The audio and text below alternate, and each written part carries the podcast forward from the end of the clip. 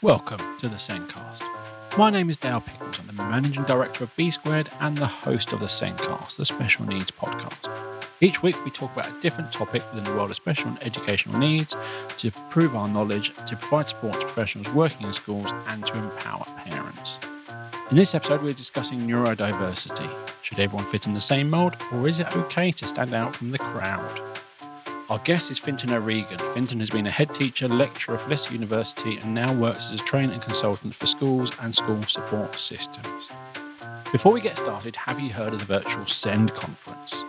This is a conference we started running in 2019 that makes CPD around SEND more affordable and easy to access. It runs twice a year over the internet, but you can watch videos whenever you need to as they are always available on demand. For more information, visit www.virtualsendconference.com. At the end of the episode, I'll be giving you a discount code so you can save some money when you purchase access. Now, on with the podcast.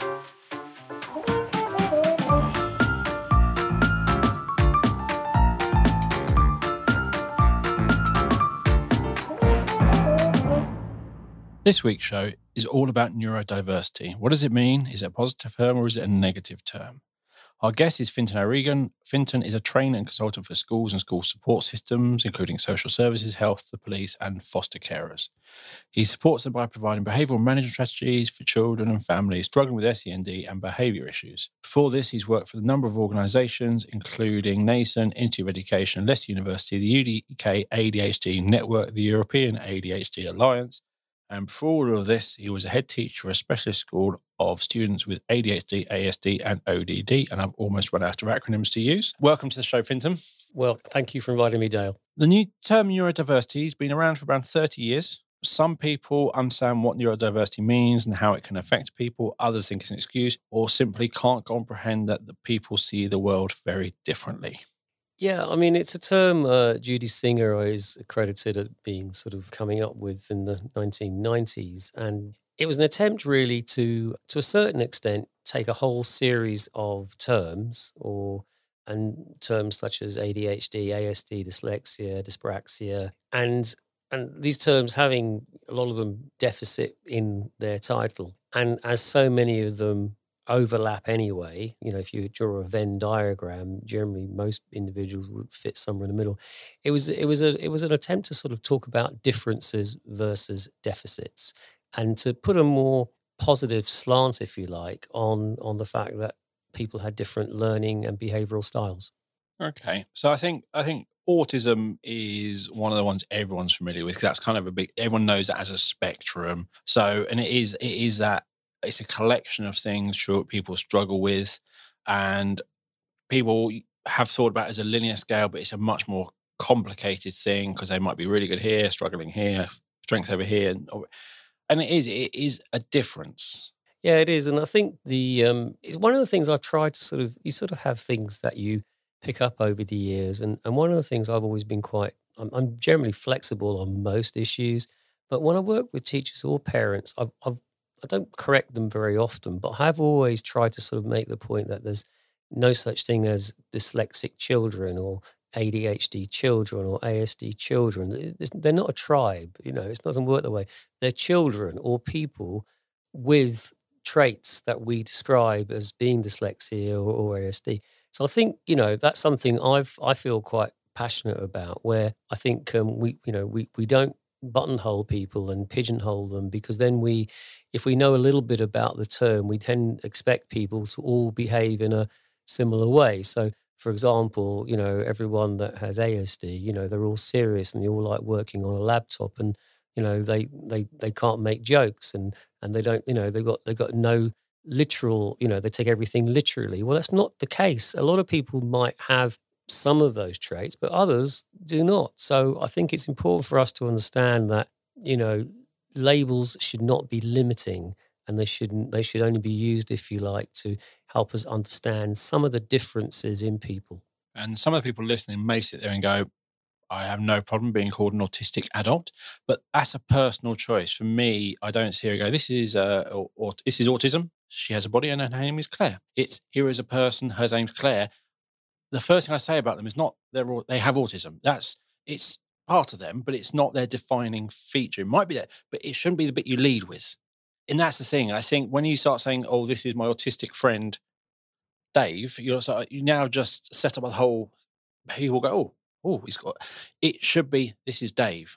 Very much so, or else Dave starts being categorized as you know as writing down the names of all the trains that go past his house every single day, and he and he he knows all the, the timetables for, for Network Southwest, which no one completely will ever understand because they never work on time anyway. But the point is that you know you start pigeonholing people, and like I said, you know ASD, a lot of people who aren't aware what the term really means say, "Oh, oh yeah, it's Dustin Hoffman, the Rain Man." I I know what ASD is, and of course, you know, that's why it's very limiting as a term.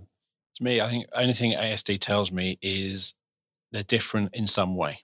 That's as much as I know about them now. Yeah, and I think, like I say, you know, it, there are certain characteristics that would be more common, if you like, to someone who who was under that sort of spectrum, and you know, tend to be quite black and white, don't do the grey, tend to be quite, you know, like what they like, not that literal, but that doesn't justify that fact you've got individuals who are enormously, you know, adaptive to within within those traits. And there is a little bit of an argument though, and I think we have to find a balance here because I know that some people, particularly eh, there's lots of other areas we could mention under neurodiversity, ASD, dyslexia, we've mentioned some of them already, but there is um, also a, a body of people who are in the ASD fraternity, if you like, who are very suspicious and are a little bit anti the term neurodiversity, to, to, to be honest, because they, they see it as, as diluting, if you like, the understanding and therefore possibly of, of their traits and therefore possibly diluting the amount of support and understanding that someone with those differences may have. So, as I said, it's not a term that everybody who embraces to me, I think I think everyone in reality is neurodiverse. Some people, for some reason, like Manchester United. they don't live there, but they like Manchester. Others like Liverpool. Some like Chelsea. And mm. it's kind of, there's so many things that go on in your life, in your world, that affect you, that will mm. make every person see the world differently. Mm. So we're all kind of diverse, and some can, but yeah, some people do it's it's there is a bigger change. And i think the very typical one that we always use is the reading and the comprehension. That's a very typical one reading up here the mm. comprehension down there. That's a very typical one people use for autism. Mm. but i suppose each of the different neurodiverse adhd and they all have their own traits.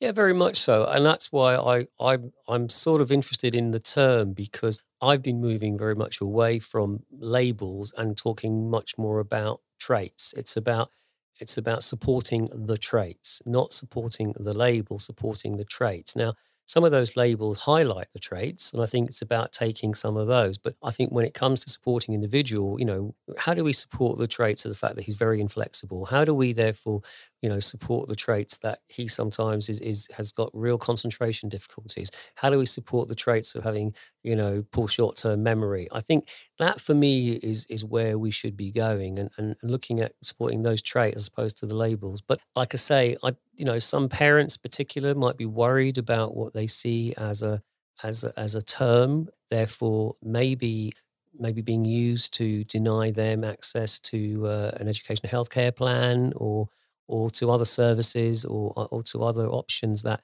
they may get by having a label.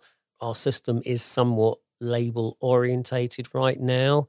And for some people as well who are trying to understand, if you like, different people, the label might might help them be clearer too. So it, it's not something that works for everybody. But I think if we go with the, with the view, as you said, that we're all on a spectrum of some type, then I think it's a more healthy way of us progressing the future. But I think the language we use to describe differences and the systems we have and the policies that we have to support them will all have to, to a certain extent, come into line. There was a really interesting cartoon I came across a couple of years ago by a lady called Rebecca Burgess, who's uh, drew out a cartoon. and it's called Explaining the Spectrum or something. But you just say mm. Re- Rebecca Burgess autism, search for that mm. on Google, you'll mm. find it. And it sort of getting people away from thinking that autism is a spectrum, going from not or very autistic to very autistic. And gave a couple of examples when they looked at somebody, oh, they're doing all right here. They're not very autistic. I put them in, and then that child couldn't cope. Oh, you're very autistic, and then wrap them in cotton. They weren't allowed to do anything. Mm. And actually, no, every person with autism has their own unique profile, what their strength, and it, it's as even when you might have autism, the person next to you might also have autism. You might have nothing in common. Yeah, I mean, I think we, and, and, you know, go back to this issue about us judging people who are different and and saying that certain people are rude or selfish or, and we've done this. You know, we've all done this. I mean, I, I used to be a football coach, and um, we used to have a parent that turned up. I won't say his name, but he was a surgeon. He, you know, he was a top surgeon, and the kids were all under eleven, under twelves. We were putting up the football nets on a Saturday morning with those goals. You got to like put together the plastic posts and the other parents were always, you know, in and they're always helping to do that. And and this guy used to stand on the touchline just by himself all the time. He stand most of the game by himself, actually. And uh, the other parents were a little bit, you know, disingenuous. They were like, "Oh, he thinks he's he's too good for us. He doesn't want to get his shoes dirty, or he doesn't he doesn't want to help. He just wants to pick up his son, take away his son." And one day, I went up to him, but I won't use his name. I'll, I'll call him um, I'll call him Tom. And I said, "Tom, do you want to help us put up the football nets?" And he went, Sure. See, no one had asked him, Dale, no one had asked him to do it. He didn't know, therefore, whether he should or shouldn't do it because he hadn't, you know, no, he didn't necessarily, he wasn't necessarily being rude or uh, he was being, in his sense, he hadn't been invited to do it. And, you know, and he was regarded by the other parents as being, he was obviously a surgeon. They thought he was too good to put up the nets you know people have traits and it's understanding those traits and and and not judging them and and maybe better understanding their style so we can therefore be a little bit like with a child who, who wouldn't necessarily volunteer unless he was asked to volunteer i, I know uh, a school quick an anecdote took a lad recently with ASD traits into a school. He'd been excluded from one. We are in the science lab. I used to be a science teacher, and the teacher was very welcoming. He said to Daniel, he said, he's 12 year old, he said, Daniel, do you like science? Daniel said, yes. He said, what do you like about science? And, and Daniel said, well, I like doing practicals. I could do this, that, and the other. And the teacher was was really getting a good connection with. Oh, he said, you know what, you know, he liked doing. He said, Daniel said, he was thinking about the sort of like acids, alkalis, flames. So Daniel, he said, what would be dangerous in a science lab? And Daniel sort of a minute thought about it and said, a motorbike? And the teacher just looked amazed at this question because it had no relation with what he was expecting. But it was just so open ended that and he looked at me, teacher, Daniel looked at me as if, why isn't he? He asked me a question, I've answered it. And it was a simple, just a misinterpretation of not understanding that you need a much more specific question than a very open question like that. So, you know, if understanding traits can prevent those situations from occurring and people can judge people in different ways, then I think it's all to the all to the good. I think I think when you when you spend time with someone who sees the world differently. So um, my nephew's got autism. He's been a school refuser or not been at school for two years. And I was involved in the HCP process, and it was like I said, oh, "So how how do you feel about school?" And he literally got his timetable out, went through all the lessons, then put it away. I went, "No, what about school?" And he looked at me, went, "I've answered your question. I've told you how I think about every subject." I was like, "What about break time?" And he's like, and he, he, he it's a concept, and I was like, if we if I was to knock down your school and build a brand new school next to it, what would make it better? If you didn't build it, he couldn't get that concept of if, no. if we didn't do this, if we did mm. he, that, that was lost on. He couldn't get it. Well, without sort of saying there's any one, you know, it's just that that abstraction, that kind of metaphor, that kind of what if, what might, you know, brains generally speaking are somewhat wired towards speculation of things. But the, the brain of someone who has that more specific way of looking at things is doesn't necessarily do that, but they can do lots of other things which are really beneficial in terms of following things through. And you know, and it's it's no surprise that some people with, you know, who have these traits have been very successful entrepreneurs in the future and everything else because they don't see the downside. There is no failure. It will not happen. I've got a plan. I'm going to follow it through. And all the issues that someone might be concerned about, oh, I can't do this because this might not, doesn't always occur to them because they're forging through. it's not to say that everyone is successful, but if you take an example of, you know, someone who maybe had some differences, I mean, look at Mark Zuckerberg, you know, for example, there's a chap who who found it difficult to speak to girls, therefore decided to find a system by which he could communicate with girls. And he's done rather well, actually, in his overall career, would you not say? Ever so slightly. Yeah. Ever so slightly. And I think it comes back to when you think about neurodiversity, and then, as we previously mentioned on the podcast, school is about conforming. And that's those two don't go too well together. And that's part of the problem. Is in school, you're expected to conform. Once you reach 18, once you're out of that school environment, you can do what you want. And that neurodiversity can flourish. You can do what you want. You can work out how, what are your strengths? How can you use that to your advantage? But it's in that school situation where you're trying to conform. That's when I think a lot of the frustrations come out. And that's where it can be negative because you're trying to conform and the teacher's trying to teach you in a certain way and the school behavior policy has to be met by all pupils that's when it starts getting it's, it's that's where the struggles are. Yeah, I mean it's very true, uh, and it's uh, it, Ken Robinson who um, did a talk on this some years ago. It's called "Changing the Paradigm." It's a it's a TED talk now and everything else, and he talks about how schools are very much run along factory lines. You know, in terms of there's a there's and he basically says it's all about compliance. Schools are about compliance, people doing things in the same way. You got a group of people, 30 kids, have to do things. You only got one person at the front these days or whatever who has to. So therefore, that's how they run. But he's basically saying what industry and what business needs is innovation. They need creativity. They need people who think differently, who, be, who are problem solving, who can think laterally, who can work a different way who can be over, you know, uh, hyper focused on certain things that don't get distracted by other elements and, and can work through the night type thing. And, and and I think that's where we need to find some bridge, if you like, between schools acknowledging innovation in how people learn and also but but getting them to, to pass the exams so they can bear fruits to their to their to their to their abilities. Yeah, I think especially with the current COVID situation is the entire world for companies has changed over the last six months. So you don't want someone to go, oh, let's just keep doing this. Let's follow what we. You actually want someone to go, we need to do something differently. Need to think out the box. This is what we need to do. So you need that those creative thinkers.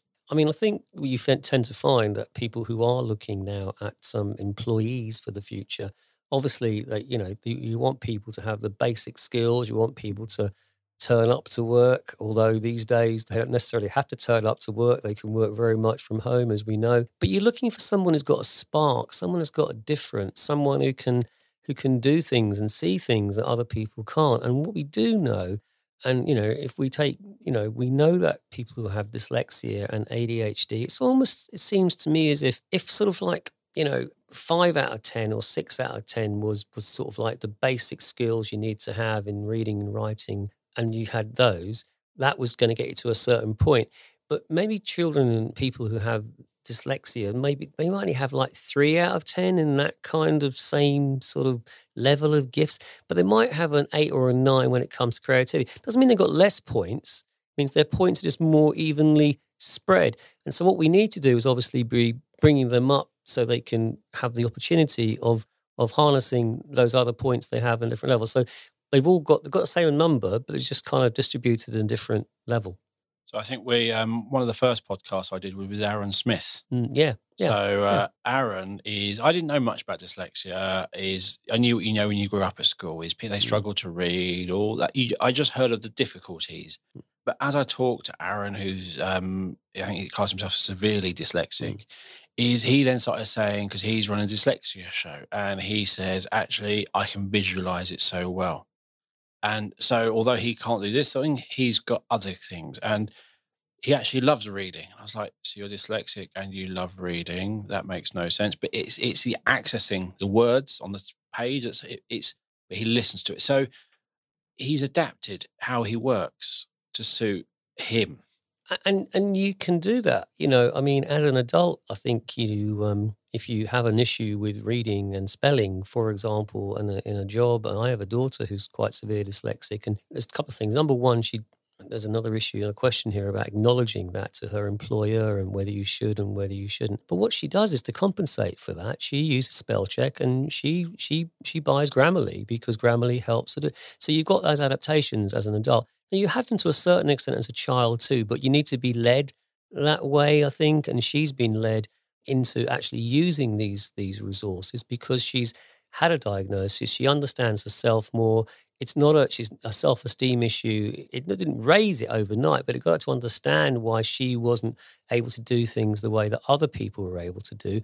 And so she found adaptations and ways of of of supporting herself and and and to get through the system. So I think it's um and Arran wouldn't mind. I know Arran too very well, and and for Arran, he he has a very nothing is impossible for Arran. He no. just doesn't see he doesn't if, if, there's like i mean just particularly on this particular show for example it's been cancelled two or three times yep. just for this example but no problem we'll just sort it out another time it's not a it's not a woe is me it's not a sort of um you know oh, oh what's going to happen it's like right we can't do it that date we'll do it another date yep. we'll do it another day and we'll or we'll do it this way or we'll do it that way there's never been there's not a negative bone in his body no. and that is not to say that you know that's always going to be a positive thing but in this particular direct area he's going towards being half empty so to speak about something would not be helpful no. he has to be half full in order to do what he's going to do it's a benefit i think a lot of people would love to get rid of all that anxiety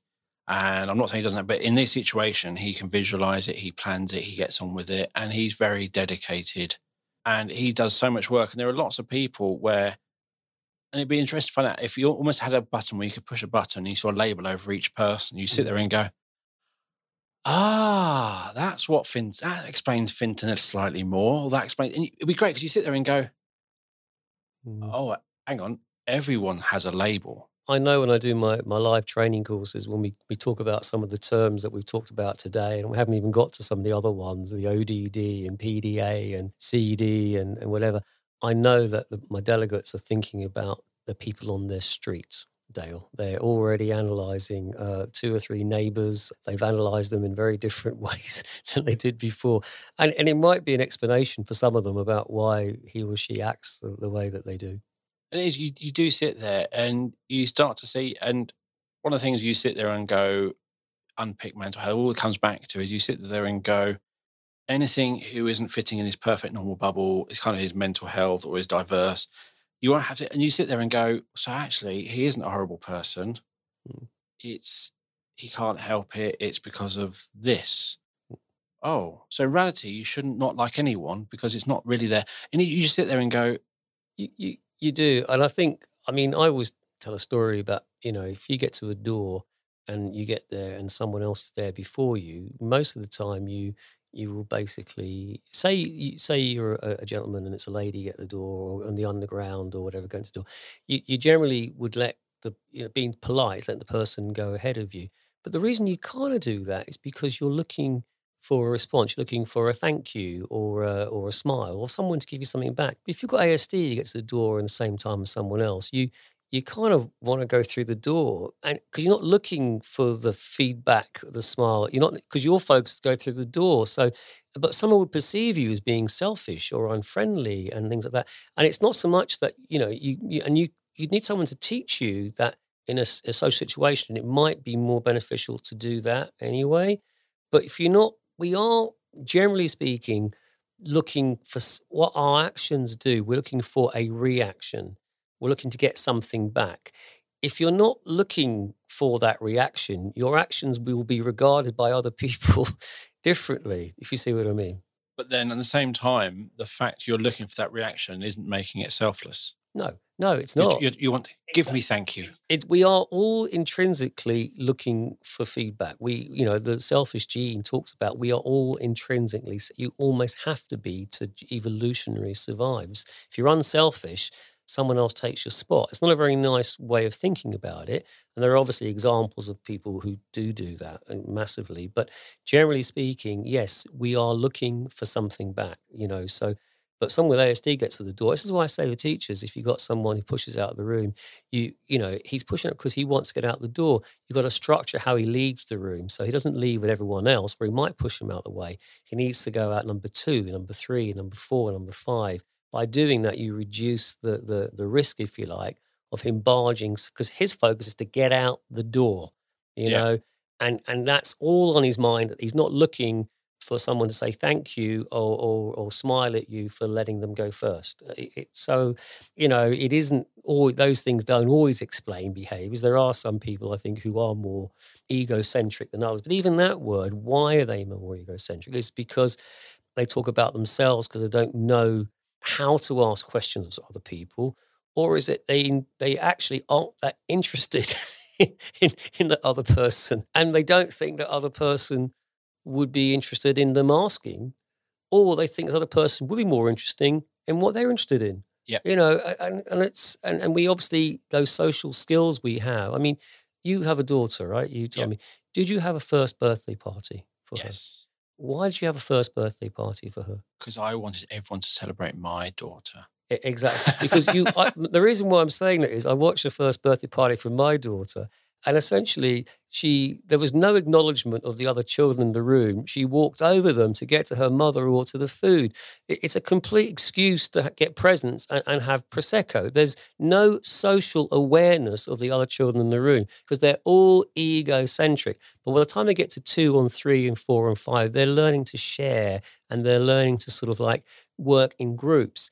But children or people who have neurodiversity, in terms of some of those social issues, developmentally, there's a lag. So they're not going to understand it at the same stage as the age of which they're being judged. This is why I say it's important to make that distinction and to know what developmental means, because then you, you're completely right. Your behavior policies will need to be more flexible to, to accommodate that, that neurodiversity. In fact, the word I would use for it is a term which um, I come up with. It's called neuroflexibility.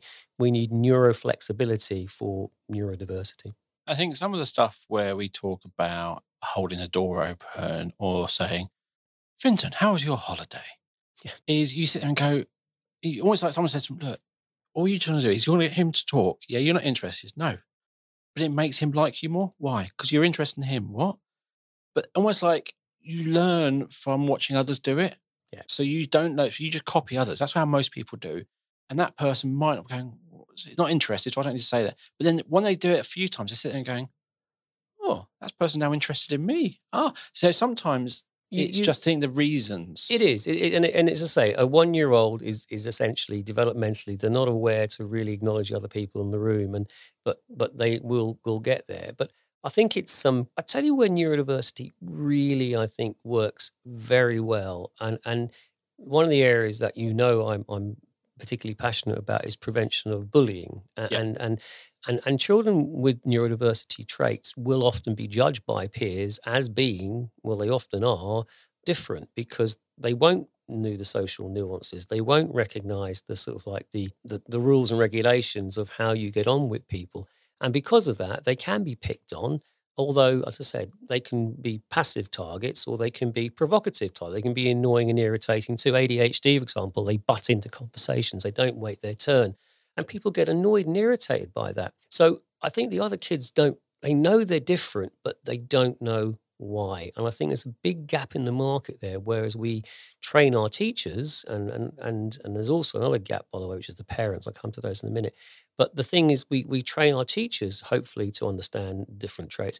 We don't get the other the other kids to. And what I found is when going into schools, I now work a lot of time where I do uh, sessions for the, the children to understand, and I talk about neurodiversity so they can understand why Charlie does shout out in class and why Jim doesn't does always not give eye contact. And the thing is with students themselves, they are so much more open to a the word diversity because diversity has become very much something that is, their generation is very aware about in terms of all the movements out there. And then you talk about the brain, and I'm an old science teacher, and I love the opportunity to get my science books out and things and talk a little bit about how the brain works and stuff.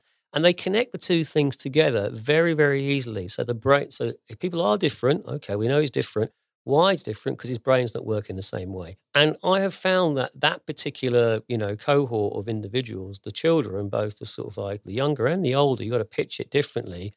They they're much more open minded because they know the terms, the labels, don't know what they mean, but they but they're all up for neurodiversity And when you explain it in a brain functioning type of way, the science teacher likes it anyway, as well, by the way, then, you know, it does help, I think, to help them to understand their colleagues. I think with my um, my eldest in her class in primary, there was a boy, ASD, and he used to have he used to clear the classroom, various things used to go on.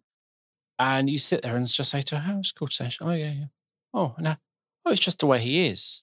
And so accepting, but she didn't know why. And that's the thing is sometimes having that sort of guidance, not saying this boy has this, but sitting there going, we all see the world differently. We're all this, and some people like this. That would just help her understand maybe a bit more why. Yeah, I mean, I have a. You're absolutely right, and it's not about pigeon. You know, talking about labels, but and I have a um, a couple of games that I play. One's called there's a thing called the Stroop test, where you may have seen it. The color and the the color and the the word are the same on the first round. So red is red. On the second round, you know, red is actually the the term red is actually green. And I say to people, I want you to tell me what the color is, not what the word says. And they go down this list and they all fall by the wayside as you go down the list. And you just show to them that they learn differently. Some of them can do it all the way, some of them can do it half the way, some of them get off the first line. And they find it funny, but also it resonates with them that they are all different. And because of that, and you talk about how your brain works. So, like I say, the, the term neuroflect, the term neurodiversity we're talking about today, there, there are some there are some um, real advantages of of using that word to describe learning differences. But as we've said before, there are some challenges as well with our system regarding you know working with it, if you like, as opposed to you know the the existing ways in which we look at some of these differences. So so far we've discussed we've mentioned ADHD, we've done ASD and dyslexia, but you also mentioned a few others. I mean, there's a lot of terms out there. I was just say there's an A to Z of SEN out there. It's a lot of terms out there. I think I've kind of mentioned those three because those would be the I don't know. I wouldn't say that. I don't even want to make this point because some people will write in and say, "Well, you didn't mention dyspraxia, or you didn't mention dyscalculia, or you didn't mention something else." But those would be the ones I suppose we accommodate the most under this umbrella. They would they would just be the bigger three that I can consider right now. But if we don't go this route, I can tell you the danger is like, for example, I said about an A to Z of SEN, and there's there's about nine under A. I haven't got to the B's yet. So you can you can you can carry on, you know. And there's bipolar and there's oppositional defiant disorder. I mean, we are already with ASD. Let's take ASD for example. We know it's a spectrum condition. Yes, we've started to call it autistic spectrum, but what's been spinning off there for years has been variants of semantic pragmatic disorder, and some people are very wedded to that label. Obsessive compulsive disorder, you could ask. OCD, we use it in daily conversation. Eh, well, OCD. So we're all talking about this now. We're not realizing that that is a, a variant of the ASD. So we're already splintering ASD, which itself is quite complex. We're splintering it off into other terms and other labels. And don't get me started on ADHD because of all the three variants on that. And that's why I say so it can become confusing and, and, and over confusing. So I think if we work to a more neurodiverse sort of model and talked about traits as opposed to labels, I just think it actually might be clearer for people and you know in order to understand those differences and work with them. But rather than saying I'm 60% ASD, 33% ODD, 12% this, and anyone for OCD can probably fill in the other bit of my. Yeah, um, I, think you'd be, and just to make that point, if people didn't, because sometimes people we we I did skit over some of the terms. Uh, ODD is oppositional defiant disorder. It's uh, something that I know that um, we've worked on previously yeah. in something else. But so, I think that A to Z you've got of your terms mm. is depending where you are in the country, depending how many are in that book. Yeah. That's the other thing. Because yeah. I know um, certain authorities don't recognize anything with DYS at the beginning. That, that is very true. And as you say, there's a real discrepancy across the country in that, and certainly internationally as well. But yeah, you're right. I mean, certain authorities will refuse to to recognise certain terms which are well established and, and most people would recognise. So you know that's for different reasons, um, and you know I, I, we don't want to get into that right now. But I would, you know, I would hazard a guess is generally one reason, and that Oh. one is money. I would think that might have something to do with it because yes, if you recognize something, then you have to resource it, and you know, so there's generally a, you know, a, a, an issue on that. But I just think though, as a as like I say two minutes ago, we are becoming more aware of differences in people. Like I, it does make me smile sometimes when I hear people using OCD quite liberally. Oh, I've got com- obsessive compulsive disorder, and there's there's no stigma attached to it. It's almost like this is me, and it makes me smile because furtively people are actually talking about neurodiversity in a far more open, plan way than they used to. Because you know, 20 years ago, you would not hear people using that term and, and, and having any association with it at all, because it had been seen as some kind of stigma. So if people, aware or not, they're actually talking about themselves in a neurodiversity spectrum, even if they are not aware about it. Yeah, And I think I think OCD is, is almost, and it's probably one of the terms overused that anyone who just lines up their pencils is definitely OCD. But it is almost, it's almost like a caring term. Fintan, he's got OCD.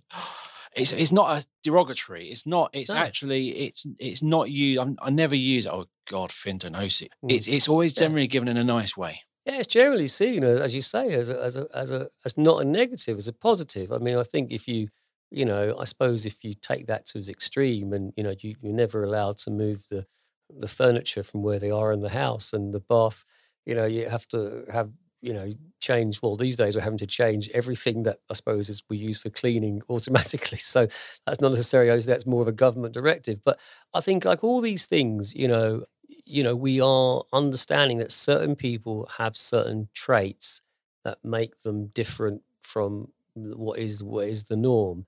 And I think we uh, also there's a little bit of a, a a slight degree of what's the word intellectual capacity, even using the term OCD. It's sort of like a I understand differences in people. So that's not a bad thing either. That people start seeing it in a positive way, as you said, you know, Yeah. and not a negative way. I think if you think of, I'm just going to use organized tools. Yeah. So if you go into someone's garage and they've all literally got a space for every tool and they can literally say, someone's got my size 13 spanner. Yeah. They're a little bit OCD. But Mm. if you think back in the past, my grandfather used to make furniture. Yeah. The fact he was so Mm. almost OCD about his how to do things, Yeah. that's what made him good at his job. Yeah, exactly. And we've been talking about people like this for years. And as I said, describing them in different ways and maybe using different ways to describe them too. But, you know, I mean, and we've all got traits. I, I, I often do a, a, a competition with people and say, right, what are you holding on to that really should have gone to the charity shop and to the dump? Are you holding on to money of currencies that no longer exist? Are you holding on to keys from houses that you previously owned? Are you holding on to wires of television sets which you had 20 years ago? Why are you holding on to them? Why are you hoarding them? And people recognize the fact that, you know, for some reason, they don't know why. They're So other people don't. Some people don't. So we all have these traits and tendencies. Yeah. all differences. And I think I think I think what it is is when you in that, as you said, in that school you've got to conform. In that age, you come under education. So the money's from education. But once you sort of leave that world, is you are in the freedom. You you've got a world that you can choose how you access it. You can there's a lot more choices. There's there's lots of companies who are now going for neurodiverse people Correct. because they're seeing the benefits differences. So there might be the fact that they find that the uh, three people they had territory are very trustworthy. Lots of different things. Um, so in that world, that's really great because the doors aren't closing; they're opening. And I think you're also under you're under medical then rather than education. So it's kind of a different rule set again. It's a very different rule set. And I think, you know, there's, I mean, we talked briefly, not to say that everyone with ASD are all going to be great on computers or anything else. It doesn't mean that. But we do know that, you know, we know certain organizations such as, uh, you know, the Apples and, and the Googles of this world are almost recruit actively for people who have Aspergic type traits because they see them as being, you know, heavily weighted towards that style that they are looking for in those things. It's almost like a, well, it's a bit of a positive discrimination in one sense. And we also know that, you know, that certain dyslexia in particular, uh, we know we talk about the people who are famous. Obviously, there's a lot of other people who maybe haven't haven't uh, benefited and have been suffering from that. We also know in the criminal justice system, yeah. a lot of people who excluded from school have reading difficulties. There's a lot of people who who checked out of education early on for not being recognised, and uh, but it's also but it is important to talk about the positives. And um, in ADHD, for example, there's a lot of examples of people again who have been very entrepreneurial, very creative, very artistic, and there's many examples of that taking place more often in ADHD in the US because over there the term's been more established for a while. Over here it's less so. But someone, for example, for whom I um, I know pretty well, who's a big advocate for ADHD, is Rory Bremner, the comedian who has all this you know talent in terms of in, impersonations and stuff. Yeah. And he has ADHD, and he credits his skills to that sort of style of learning. He was always the class clown. How many times have we talked about individuals at school who are the class clown? but he he obviously had support in order to get to to the point where he was able to benefit from his and and we were to benefit to a certain extent from his talent. Yeah, I think that that support is a is a big is a good word because I think long time ago, pre-internet, pre-mobiles, is getting support was hard to find, hard to access. Now you can create a Facebook group for your local area. There's uh, YouTube videos. There's you can find inspiration. So there's a lot more support out there, which I think is really good.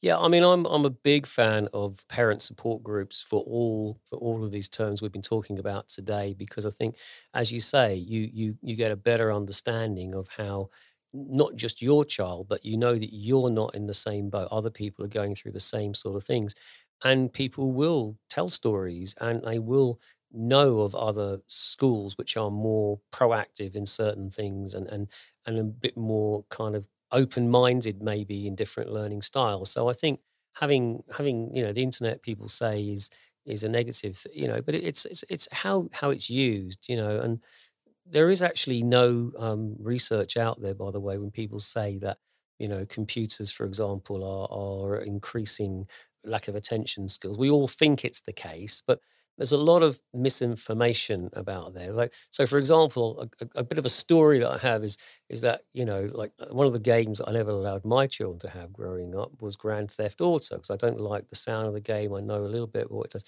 So I was asking, um, and I get asked a lot of questions about how computers are affecting the minds and things like that, and I'm not really aware of research. I, I haven't seen anything definitive to say it hasn't, but I can tell you a story. So I was asking a policeman friend of mine. I said, "Well, look, look, you know, these games they must be dangerous. They must be affecting the behaviour of some of the people, and and and you know, let's take car crimes. Isn't that game about about cars and stuff?" And I said, "So I said, well, what, what's car crimes? How are they in your area?" He says, "Well, all down this year." I said, "What about other areas around you?" Yeah, all down this year. I said, why? He says, don't know. He says, people at home playing it. You know, so my point is for every opinion you have on, you know, a behavioral issue, the point I'm trying to get across is that someone else will have a counter a counter argument for it. I think what we can do is we can just try and be a bit open minded about some of the things that are available to us and try and massage them through and, and find the things that, that fit for you and your family and your situation because it's a very emotive subject and we're all we're all searching and, and, and looking at ways of, of improving the life chances for children and young people. So I've I've I've been a gamer all my life, played games at different times and stages. Started off with Chuckie Egg mm, and various games like that. And not Grand Theft Auto, but I would prefer my children to spend an entire day playing games on a games console or a PC than watching TV because I find a TV is you can just drain out, zone out. It's not really that you're just watching something else. Whereas with a game, depending on the game, obviously, there's an element of improvement. There's an element of skill and developing that skill. There might be resource managing. They might be doing some maths, going, I've got 70,000 credits. I need to get to 100,000. I need to get another 30,000. That's going to take me the next four hours. It's like, how have you done all that maths in your head? Very so. There's a lot of stuff going on. It's so but it's always within moderation. You always need your exercise, you need social interaction, you need lots of other things. But overall, I'm a big fan of computer games in various ways. And I think Fortnite, as odd as it is, I mm. think that allowed my children to play with their friends for the last few months. Mm. Some children were always on there, regardless of time of day. Others were on there for a couple of hours a day. But for me, it was great because I could listen, I could hear my children laughing and they were playing with their friends. Yeah, I mean, I think, you know, this will divide opinion, as you know, Dale. Yep. I think people will be very divided. You know, I, I'm a bit, a bit, what I do know about computers are they hold attention. People say that, you know, in my area is attention deficit, but I, I also know a computer can hold attention, whereas sometimes I think it's because they are stimulating, they are fun. You know, you can move from levels to levels. You and you know they they're impersonal. They don't have favorites. You know, so there's a there's a benefit to them, and I think we're working in going into a world which is going to be measured, and we're going to be studying. We're going to be working with this medium.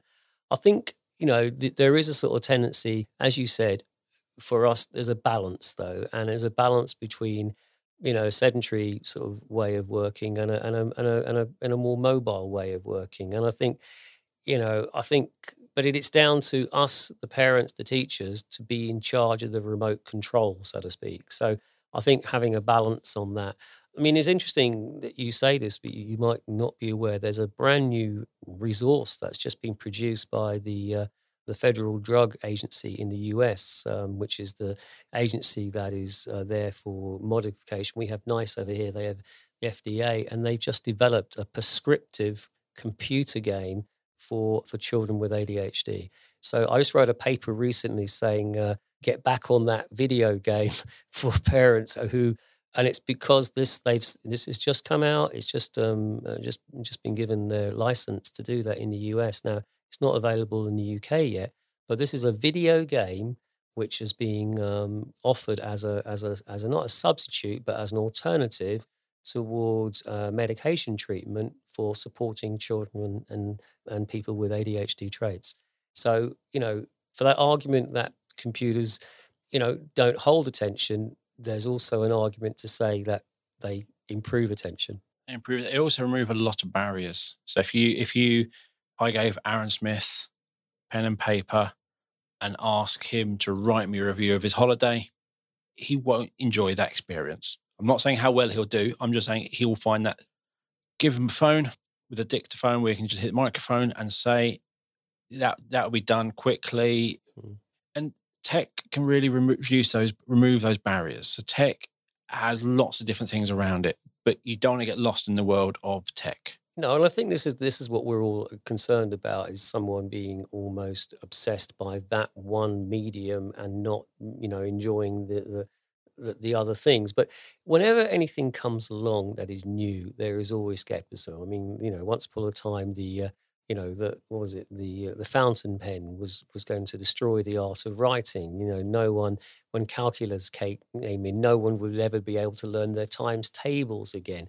So when anything new comes in there's always there's always skepticism about it. As i say i think the the issue is is having a balance. And if we take the the word computer which we've been talking about quite a lot one of the, my most favorite things i heard it was a teacher that said this not me. I wish it had been me she said that this child, who was a nine, 10 year old, but he was basically, his writing skills were being judged as a six year old, and he was unhappy with his maths, and he was feeling his sister was, was doing more than him. She, but, he, but he could speak it and he could demonstrate it, but he couldn't write it. And she said, he's like a computer without the printer attached. He's got all the knowledge in his head, but he can't express to me in a way that I can judge it. I can't mark it. I can't assess it.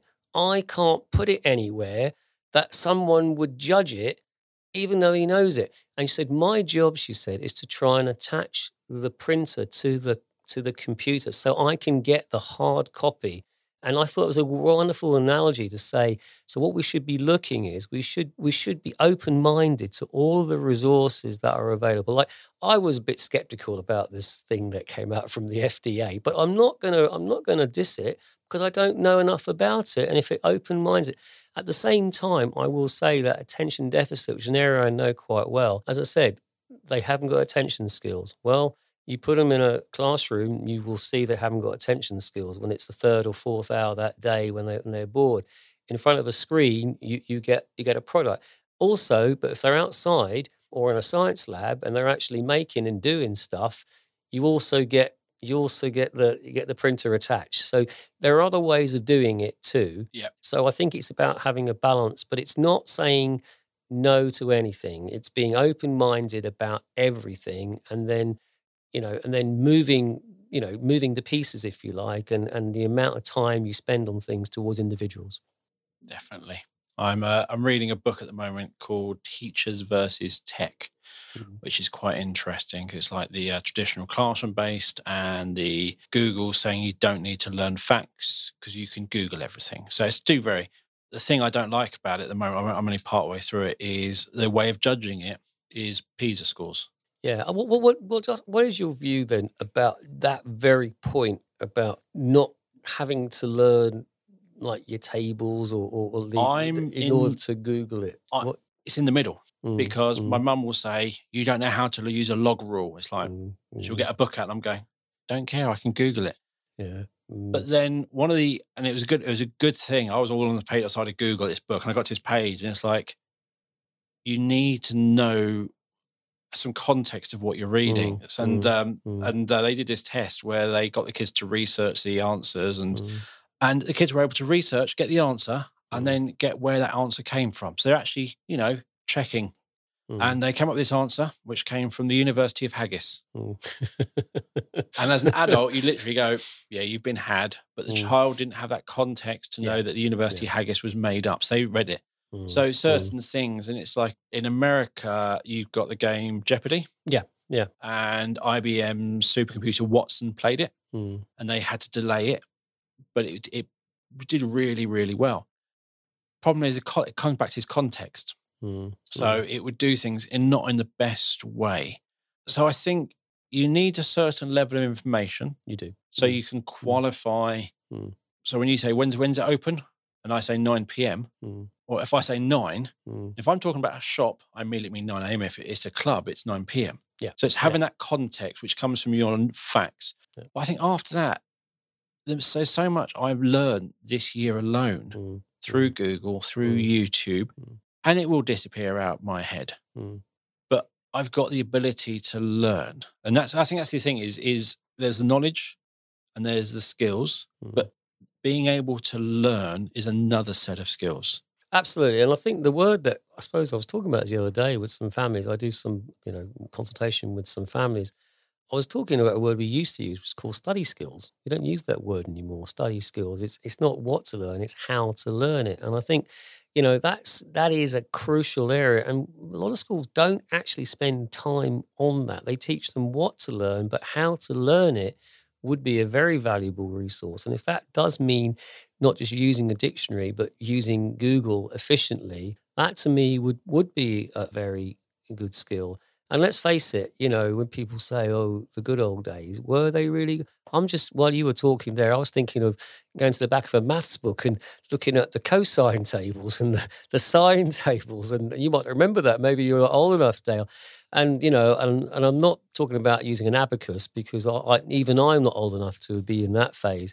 But, you know, the, the time spent on that, and even things like some of the homework we used to get, which was, you know, if you finish 20 questions, then what you do, you got 20 more. and, and, and they weren't, and it wasn't, it was just reinforcement of what you'd already done. And I think, you know, things are different now. You know, people will say, oh, you know, they're not as good as they used to be. But I, I'm not sure about that. I, um, I, uh, I think things are, are different. I've, there's a colleague of mine called Sue Palmer, and she's, um, she's got a theory that one of the reasons that reading amongst children particularly has diminished is she's got a big thing about how uh, prams and how all the children now when they're being brought up are are facing the wrong way. They're not looking us the faces. They're all they're all um, they're all basically looking outwards. So we were told well you know they want to enjoy the experience of the, the thing and so, you know, and I was thinking, oh, well, we had twins. We had three under two at one point, and we have a daughter, and we had twins the year later.